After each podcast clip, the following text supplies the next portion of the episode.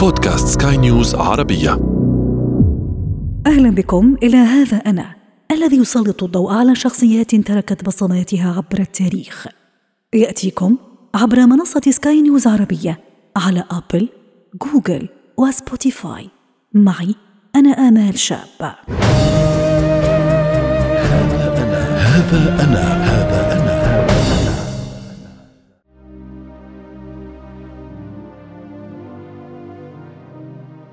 سيدارفيل ولاية إلينوي الأمريكية. شهر سبتمبر من عام 1860 بالكاد في يومه السادس. عائلة أدامز تستقبل مولودتها جين. الموت يغيب والدتها وهي في الثانية من عمرها. ليس الموت وحده من خطف فرحتها. كذلك فعل المرض. لقد أصيب عمودها الفقري بالسل وهي بالكاد في الرابعة. جين تعاني العرج الذي سبب لها الحرج. هي أيضا لا تقوى على الركض واللعب كبقية الأطفال وهذا سبب كاف لتقتنع بأنها قبيحة الشكل. تكبر جين ويكبر معها وجع الفقد وعقدة الذنب. لكن ثمه شيء آخر جميل يكبر فيها. إنها تحلم بمساعدة الفقراء والعمل في أوساطهم. عام 1881 جين تقرر دراسة الطب في جامعة فيلادلفيا لكنها سرعان ما عادت لمسقط رأسها بسبب المشاكل الصحية التي تطل برأسها بين الحين والآخر.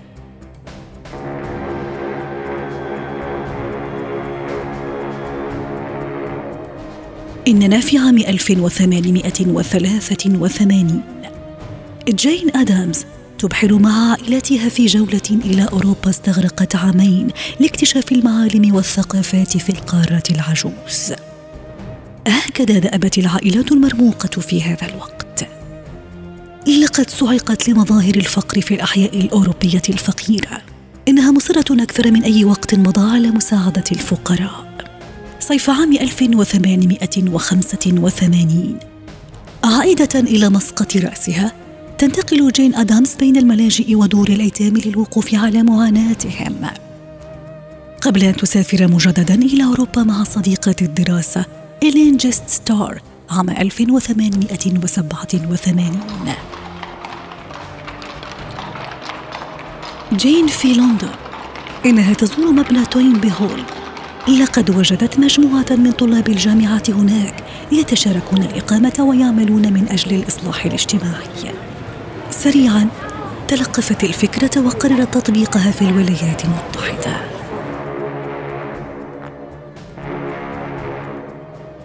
محملة بحقائبها وبأفكارها التي استقتها خلال جولتها الأوروبية جين أدامز تقرر إنشاء أول مستوطنة اجتماعية أمريكية. أطلقت عليها اسمه هول هاوس في مدينة شيكاغو تشاركها في ذلك صديقتها إلين لقد بدأتا بمساعدة المهاجرين المحتاجين ثم سرعان ما تحول المشروع ليضم مركزا لرعاية الطفولة وفي فترة لاحقة استخدم لتقديم دروس للطلاب بالإضافة إلى دروس مسائية عن الحقوق المدنية والواجبات الاجتماعية. الرئيس ثيودور روزفلت من أهم المعجبين بالفكرة وهو الذي يتردد على هول هاوس كلما زار مدينة شيكاغو. مما سمح لجين بتوطيد علاقاتها مع سيد البيت الأبيض في هذا الوقت. إننا في عام 1893 جين أدامز تنجح في تمرير قانون المصنع الذي حدد عدد الساعات التي يمكن أن يعمل فيها الطفل في ولاية إلينوي.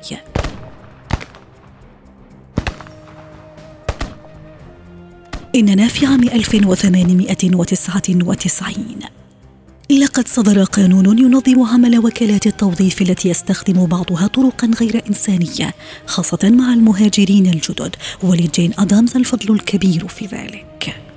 عام 1909 جين آدامز تصبح أول امرأة تترأس المؤتمر الوطني للأعمال الخيرية لتقود لاحقا المعركة التي تطالب بحق النساء في التصويت. وتعين رئيسة لرابطة النساء العالمية للسلام والحرية قبل أن تنال جائزة نوبل للسلام عام 1931 الحادي والعشرين من مايو عام 1935 جين أدامز في الرابعة والسبعين.